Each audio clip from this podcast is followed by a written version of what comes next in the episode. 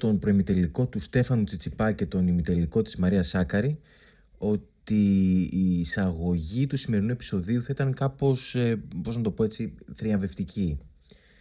Ε, όχι ότι με απογοήτευσαν οι αποκλεισμοί των παιδιών, σε καμία περίπτωση δεν συνέβη κάτι τέτοιο, απλά δεν σας κρύβω ότι νιώσα ένα μικρό μούδιασμα από όλα αυτά που, γράφει, που γράφτηκαν, υπόθηκαν και σχολιάστηκαν και από τα μέσα μαζικής ενημέρωσης αλλά και από τους φίλους του τέννις κυρίως στην Ελλάδα, όσοι και αν είναι αυτοί τέλος πάντων.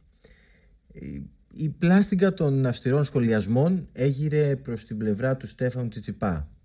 Δηλαδή ότι η ήττα του ήταν καταστροφική, ότι θα έχει συνέπειες, ότι ήταν κατώτερο των προσδοκιών και άλλα πολλά που θα πω κατά τη διάρκεια του επεισοδίου.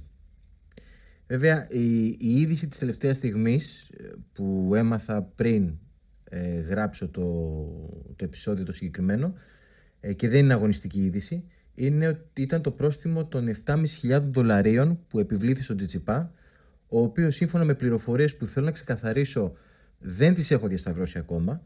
Ε, έσπασε μαζί με τον πατέρα του και προπονητή του Απόστολο Τσιτσιπά το πρωτόκολλο, τον κανονισμό της ATP που έχει δώσει ρητές εντολές ε, στο να μην βγαίνουν οι παίκτες έξω από, το δωμάτια τους, έξω από τα δωμάτια τους κατά τη διάρκεια των τουρνουά.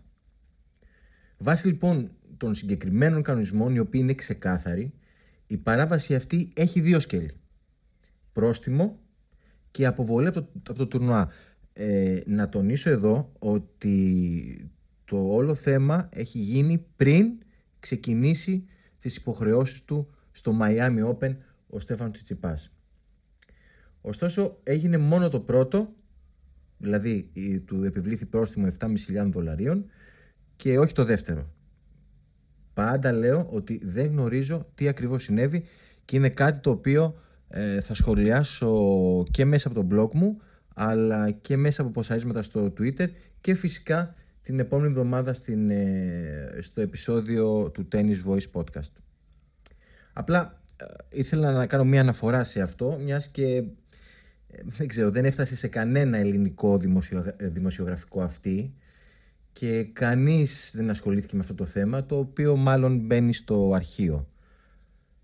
φυσικά, στο τρίτο επεισόδιο του Tennis Voice Podcast, το οποίο άρχισε μια εβδομάδα λόγω του Miami Open, δεν θα αναφερθώ μόνο στον Τζιτζιπά και τη Σάκαρη, αλλά και στη Βαλεντίνη Γραμματικοπούλου, η οποία κατέκτησε τον 20ο τίτλο της σε επίπεδο διπλού στο 25 τουρνουά του Βίγια Μαρία στην Αργεντινή, αλλά και για τον Κύπριο τενίστα Πέτρο Χρυσοχό που έφτασε στον τίτλο στο 15 τουρνουά της Αιγύπτου. Ε, θα ξεκινήσω δικαιολογημένα φυσικά με την πορεία της Μαρία Σάκαρη. Ίσως ήταν η πρώτη φορά που η Σάκαρη μου έδειξε από την αρχή ότι ε, πιστεύει ότι θα φτάσει ψηλά. Και αυτό μου το έδειξε από τον τρίτο γύρο σε εκείνο το 6-0-6-1 κόντρα στην Σαμσόνοβα και μου έδωσε να το καταλάβω τόσο απέναντι στην Τζέσικα Πεγκούλα όσο και στον τελικό με την ε, προερχόμενη από 24 σερή νίκες και νούμερο 2 του κόσμου Ναόμι Οσάκα. Θα σταθώ λίγο στα δύο τελευταία παιχνίδια που για μένα ήταν και τα καλύτερα ολόκληρου του τουρνουά στις γυναίκες και μετά θα σχολιάσω και τον ημιτελικό με την Αντρέσκου. Κόντρα στην Πεγκούλα η οποία για μένα ήταν η πιο δύσκολη αντίπαλος για τη Σάκαρη από όλους που αντιμετώπισε, η Ελληνίδα ταινίστια πραγματικά αρνήθηκε να χάσει.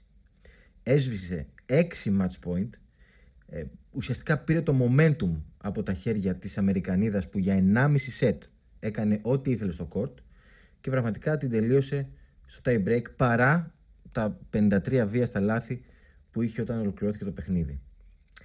Ε, θα σταθώ στο μονόλογο που κάνει η Σάκαρη τη στιγμή που η Πεγκούλα σερβίρει για την νίκη.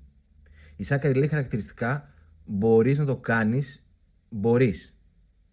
Ε, αυτό της έδωσε μια απίστευτη όθηση και μια απίστευτη θέληση ε, η οποία τη συνόδευσε στο πιο συγκλονιστικό game ίσως της καριέρας της που ήταν το επόμενο ε, όπου έσβησε 5 match point σε ένα game που κράτησε 20 λεπτά, ίσως και παραπάνω. Και ενώ περιμένεις ότι η νίκη αυτή που κάνει απέναντι στην Πεγκούλα θα της ρουφήξει όλη την ενέργεια. Ξαφνικά βλέπεις να κατακτά το πρώτο σετ απέναντι στην Οσάκα μέσα σε 25 λεπτά. Και μάλιστα με μπάγκελ.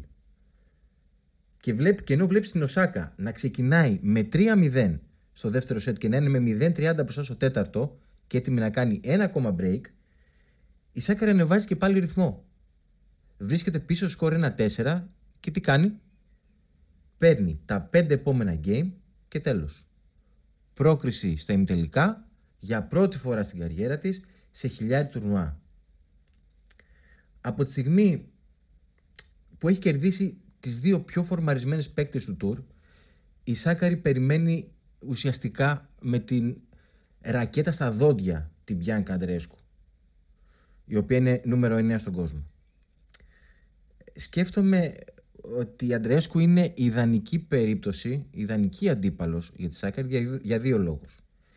Γιατί στηρίζει το, στηρίζει το παιχνίδι στη δύναμη και την αντοχή, εκεί δηλαδή που στηρίζεται εκεί η Σάκαρη, αλλά και για το γεγονός ότι η Αντρέσκου μέχρι το παιχνίδι με τη Σάκαρη είχε καθίσει στο κόρτ 8,5 ώρες, περίπου 2,5 ώρες παραπάνω από τη Σάκαρη. Αν, και αν δεν κάνω λάθος, ε, μόνο ένα παιχνίδι είχε κρατήσει λιγότερο από 2 ώρες της Αντρέσκου και αυτό ήταν κάπου ε, στο 1 και 50. Να σημειωθεί βέβαια ότι η Αντρέσκου στο τελικό με την Ισπανίδα Σάρα Σορίμπε Στόρμο είχε χρειαστεί να σβήσει 9 στα 17 break point, κάτι που, που σημαίνει ότι το σερβίς της είναι βάλωτο. Ωστόσο το πρώτο σετ στον ε, ημιτελικό με τη Σάκαρη καταλήγει στην Καναδή. Ε, η Σάκαρη πάντως και σε αυτό το σετ έχει τις ευκαιρίες να πάρει, να κατακτήσει και να κάνει το 1-0. Ε, χάνει δύο set point και η Αντρέσκου ε, αρχίζει να ελπίζει. Να ελπίζει από ποιας πλευρά, από ποια πλευράς; Ότι η γλώσσα του σώματος δείχνει ότι η νούμερο 9 του, η νούμερο 9 του κόσμου είναι πραγματικά όπως ε, λέμε σκασμένη. Από την άλλη πλευρά η Σάκαρη δείχνει γεμάτη ενέργεια κάτι που φαίνεται ξεκάθαρα στο επόμενο σετ. Μπορεί η Αντρέσκου να φτάνει πρώτη πάλι στο break και να πανηγυρίζει έξαλα γιατί γνωρίζει ότι αν φτάσει σε hold ε, στο επόμενο game και κάνει το 4-1 όλα θα έχουν τελειώσει. Το ξέρει και το ξέρει και η Σάκαρη. Ωστόσο η Ελληνίδα ταινίστρια κάνει πραγματικά ε, τρομερά πράγματα μέχρι το τέλος του σετ. Θα κατακτήσει 5 games στη σειρά, θα φτάσει σε 2 break point αλλά και στην ισοφάριση. Ε, η Αντρέσκου καταλαβαίνει, καταλαβαίνει ότι το τρίτο σετ θα είναι απίστευτα δύσκολο για εκείνη. Ε, η, η Σάκαρη δείχνει πραγματικά να πετάει στο κόρτ. Βρίσκεται παντού και κάνει break αλλά και hold στη συνέχεια. Το 4-2 της δίνει πλέον ξεκάθαρα το momentum και την κάνει ε, μεγάλο φαβορή για την νίκη. Ε, από εκεί και πέρα όμως ακολουθεί ένας πραγματικός χαμός. Η Αντρέσκου με όποιες δυνάμεις ε, έχει παίρνει πίσω το χαμένο σερβίς, κάνει το 4-4 όμως η Σάκαρη θα κάνει και πάλι το break φτάνοντας στο 6-5. Βάζουμε μια, μια νοτελεία. Ε, σε αυτό το σημείο θα πω ότι ε, έχω ήδη ξεκινήσει να γράφω το post ενός πραγματικού θριάμβου. Ε, από τη στιγμή που η κάμερα πάει στη Σάκαρη στο, στο changeover στην αλλαγή των court ε, και την ακούω να μονολογεί μπορείς μπορείς, μπορείς. Δεν σας κρύβω ότι έσβησα με τη μία το post και άρχισα να γράφω για την νίκη Τσαντρέσκου. Η Σάκαρη μου δείχνει ότι προσπαθεί να βρει δύναμη να αντέξει την πίεση του service game που θα της έδινε την νίκη. Και αυτό με ανησύχησε.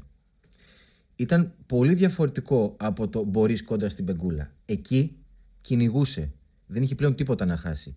Ήταν αγριεμένη και πεισμωμένη. Αυτό όμως το μπορεί στο changeover, στο 6-5, στον ημιτελικό κόντρα στην Αντρέσκου ήταν εντελώς διαφορετικό. Το αποτέλεσμα φυσικά ήταν break για την Αντρέσκου και μάλιστα με love, χωρίς να χάσει πόντο. Για τη Σάκαρη είχαν όλα τελειώσει. Μπήκε άδεια από ενέργεια στο break, όπου και ιτήθηκε με 7-2. Η ευκαιρία για να πάει στο σημαντικότερο τελικό της ζωής της είχε χαθεί. Αυτό που κέρδισε όμως ήταν μια ακόμα μεγάλη εμπειρία και φυσικά το γεγονός ότι από, την, από τη Δευτέρα, δηλαδή από αύριο, θα επιστρέψει και τυπικά στην πρώτη κοσάδα, κερδίζοντας 5 θέσεις με τους 350 βαθμούς που πήρε στο Miami Open. Η συνέχεια για την Ελληνίδα τενίστρια θα είναι πλέον στα χωμάτινα κόρτ, μιας και αποσύρθηκε από το τουρνά του Τσάλιστον, όπου ξεκινάει την ε, εβδομάδα που θα διανύσουμε. Και τώρα ε, αφήνω τη Σάκαρη για να περάσω με μεγάλη χαρά, με πολύ μεγάλη χαρά, στο μαύρο πρόβατο του ελληνικού τέννις. Τον πιο τυχερό ταινίστα όλων των εποχών. Τον άνθρωπο που δεν έχει πετύχει τίποτα με την αξία του, που όλα του έχουν δοθεί απλόχερα χωρίς να κοπιάσει. Τον άνθρωπο που το μόνο που τον νοιάζει είναι να, δημιουργεί, να δημιουργηθεί Χάροτς στην Ελλάδα, να κάνει πάρτι στο Ντουμπάι και να γίνει ο ποδηλατόδρομος στα νότια προάστια της Αθήνας. Είμαι υπερβολικός. Ακούγομαι κάπως υπερβολικός. Νομίζετε ότι όλα αυτά που είπα είναι υπερβολές; Όχι, δυστυχώς δεν είναι. Και αλήθεια σας λέω ότι αυτά που λένε οι φίλοι του τέννις δεν με απασχολούν και τόσο. Ε, πάντα τους δίνω σημασία, αλλά όπως έχω γράψει και παλαιότερα, η δημοσιογραφία του πολίτη, αυτό το νέο, η νέα μόδα, ε, δεν είναι κάτι που με κάνει να την πάρω και να την δώσω σοβαρά. Αυτό όμως που με προβληματίζει είναι ότι πολλοί Έλληνες δημοσιογράφοι και όχι μόνο μίλησαν για μια καταστροφική ήττα με συνέπειες στο μέλλον. Το λέω, ε, το λέω και πάλι, κανείς μα κανείς δεν υπογράφει συμβόλαιο νικών όταν μπαίνει στην πρώτη δεκάδα της ATP. Κανείς ρε παιδιά. Πώς να το κάνουμε; Κανείς. Κάθε τουρνουά διαφέρει. Ακόμα και με τον ίδιο αντίπαλο να παίζεις σε διαφορετικό τουρνουά την επόμενη εβδομάδα, δεν σημαίνει ότι καλά και ντε πρέπει να τον κερδίσεις. Ναι, ο Τσιτσιπάς δεν ήταν αυτός που ήταν στο Ακαπούλκο. Ναι, δεν είχε την ενέργεια που θα όφιλε να έχει για να πάει να πάρει το πρώτο τρόπαιο χιλιάρι της καριέρας του. Ναι, έχει δεχτεί συνολικά 13 ανατροπές από τη στιγμή που προηγείται στο πρώτο σετ, σε σύνολο 4 ετών και τις δύο από αυτές μέσα σε λίγους μήνες από τους Πιέρ Ερμπέρ και τον Χούμπερ Χουρκάτ. Θυμίζω βέβαια ότι και οι δύο έφτασαν στο τελικό τον τουρνουά που έπαιξαν με τον Τσιπά. Ο δεύτερος δε κέρδισε από Φάλοφ που στο Ακαπούλκο είχε χάσει εύκολα. Ράουνιτς που και εκεί έκανε μεγάλη ανατροπή και μάλιστα με πολύ καλύτερο σερβερ από τον Τσιπά. Και στον ημιτελικό κέρδισε τον απίστευτα φορμαρισμένο Ρούμπλεφ που δεν ξέρει τα ποιήτα. Ο Πολωνός όντως κάνει το, το παιχνίδι και το τουρνουά της ζωής του. Ο Τσιτσιπάς δεν το έκανε. Ήταν, είναι απλά τα πράγματα. Θα γίνουν αυτά και θα ξαναγίνουν. Αν με προβλημάτισε ο Τσιπάς, φυσικά και με προβλημάτισε. Αλλά δεν με απογοήτευσε. Και το λέω ξεκάθαρα, ακόμα και αύριο να σταματήσει το τέννη. Πάλι θα τον θαυμάζω εντός κόρτ. Γιατί πρόβαλε, ε, ε, πρόβαλε τη χώρα μου σε ένα άθλημα που η Ελλάδα δεν είχε ποτέ ανάλογες επιτυχίες. Γιατί έκανε σπουδαία παιχνίδια, γιατί σημείωσε σημαντικές νίκες, γιατί έφτασε μέχρι το νούμερο 5 του κόσμου. Ακόμα και να μην νικήσει ποτέ ξανά, δεν θα σταματήσω να τον μνημονεύω. Τίποτα δεν είναι δεδομένο. Πουθενά σε κανένα άθλημα. Από κανέναν. Να γίνεται μια κριτική καλοπροαίρετη, ναι, το καταλαβαίνω. Αλλά σχόλια που να φτάνουν στο επίπεδο μίσους, όχι ρε παιδιά, πραγματικά δεν τα καταλαβαίνω. Να πάω λίγο στο παιχνίδι, στον προημιτελικό. Προσωπικά, ακόμα και όταν πήρε το πρώτο σετ με 6-2, δεν πίστεψα ότι θα είναι εύκολη νίκη. Και αυτό γιατί την ίδια ώρα έβλεπα και έναν κακό Χουρκάτ. Το δυνατό σημείο του Πολωνού, το οποίο είναι το σερβίς, δεν είχε δουλέψει μέχρι το δεύτερο game του δεύτερου σετ, όπου δέχτηκε νέο break από τον Τσιτσιπά. Αμέσως από εκεί πέρα τα πράγματα αλλάζουν. Ο Τσιτσιπάς σταματάει να γεμίζει και να απειλεί το σερβίς του Πολωνού, ο οποίος βελτιώνεται από τη γραμμή του σερβίς και αρχίζει να δυσκολεύει τις επιστροφές του Τσιπά. Θα πάρει το χαμένο του σερβίς πίσω, θα κάνει το 2-2 και από εκεί και πέρα κερδίζει τα 4 από τα 5 games ισοφαρίζοντας σε 1-1 τα σετ. Στο τελευταίο σετ οι επιστροφές του Τσιτσιπά δεν λειτουργούν καθόλου.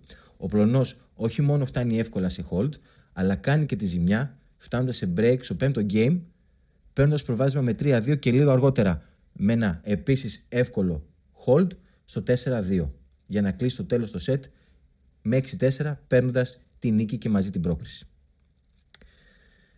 Ο αποκλεισμός ήταν δεδομένος με βάση την εικόνα του τρίτου σετ και πλέον το, τα βλέμματα στρέφονται στη χωμάτινη σεζόν που ξεκινάει την επόμενη Δευτέρα με το πρώτο χιλιάρι στο χώμα στο Μόντε Κάρλο.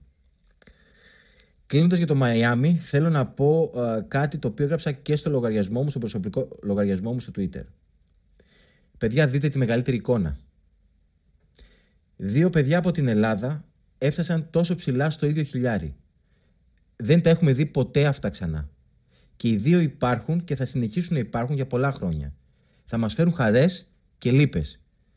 Ας κρατήσουμε το πρώτο και ας διδαχτούμε από το δεύτερο. Δεν είμαστε ούτε Ιταλία, ούτε Ισπανία, ούτε η Γαλλία που γεμίζουμε τα ταμπλό με παίκτες. Δύο έχουμε. Ας τους στηρίξουμε με όλες μας τις δυνάμεις. Αυτή πάντως που μας έφερε χαρά την εβδομάδα που μας περνάει, που κλείνει, ήταν η Βαλεντίνη Γραμματικοπούλου, η οποία μετά από δύο συνεχόμενους χαμένους τελικούς, στο Καζάν και στο Μπουένος Άιρες, κατάφερε να επιστρέψει στους τίτλους μετά από εκείνο στη Μόσχα πριν από ένα μήνα περίπου. Μαζί με την Ολλανδή Ρίτσελ Χόγκενκαμπ επικράτησαν στον τελικό του περασμένου Σαββάτου στο διπλό του τουρνουά του Βίγια Μαρία της Αργεντινής, κερδίζοντας τις οικοδέσποινες Μπόσιο και Κάρλε με 6-2-6-2 και τη Βαλεντίνη Γραμματικοπούλου να φτάνει στους 20 τίτλους καριέρας σε τουρνουά της ITF, κάτι που δείχνει ότι πλέον η 24χρονη Ελληνίδα εξελίσσεται σε σπεσιαλίστα του διπλού. Εκτός από την Γραμματικοπούλου, τον τίτλο κατέκτησε και ο Κύπριος ταινίστας Πέτρος Χρυσοχός, ο οποίος την Κυριακή το πρωί έκανε μια εμφατική εμφάνιση απέναντι στον προερχόμενο από το προκριματικά Ιταλό Ματία Μπελούτσι, κερδίζοντας τον τελικό του τουρνουά των 15.000 δολαρίων της Αιγύπτου με 6-0-6-2. Ε, δηλώσεις του Πέτρου Χρυσοχού θα φιλοξενηθούν τη Δευτέρα στο προσωπικό μου blog σταθόπουλος.com Λοιπόν, αυτό ήταν και το τρίτο επεισόδιο του Tennis Voice Podcast. Μην ξεχάσετε ότι σε λίγη ώρα, 8 περίπου, αρχίζει ο τελικός στο Μαϊάμι με τον Χουρκάτς να αντιμετωπίζει τον Γιάννη Ξίνερ στο πιο ίσως αντιεμπορικό τελικό της διοργάνωσης αλλά ανάμεσα σε δύο παίκτες που πραγματικά άγγιζαν να βρεθούν εκεί. Μέχρι την επόμενη εβδομάδα που θα τα ξαναπούμε, να είστε όλοι καλά, με ψυχραιμία, υπομονή και πολλά πολλά πολλά πολλά χαμόγελα. Γεια χαρά.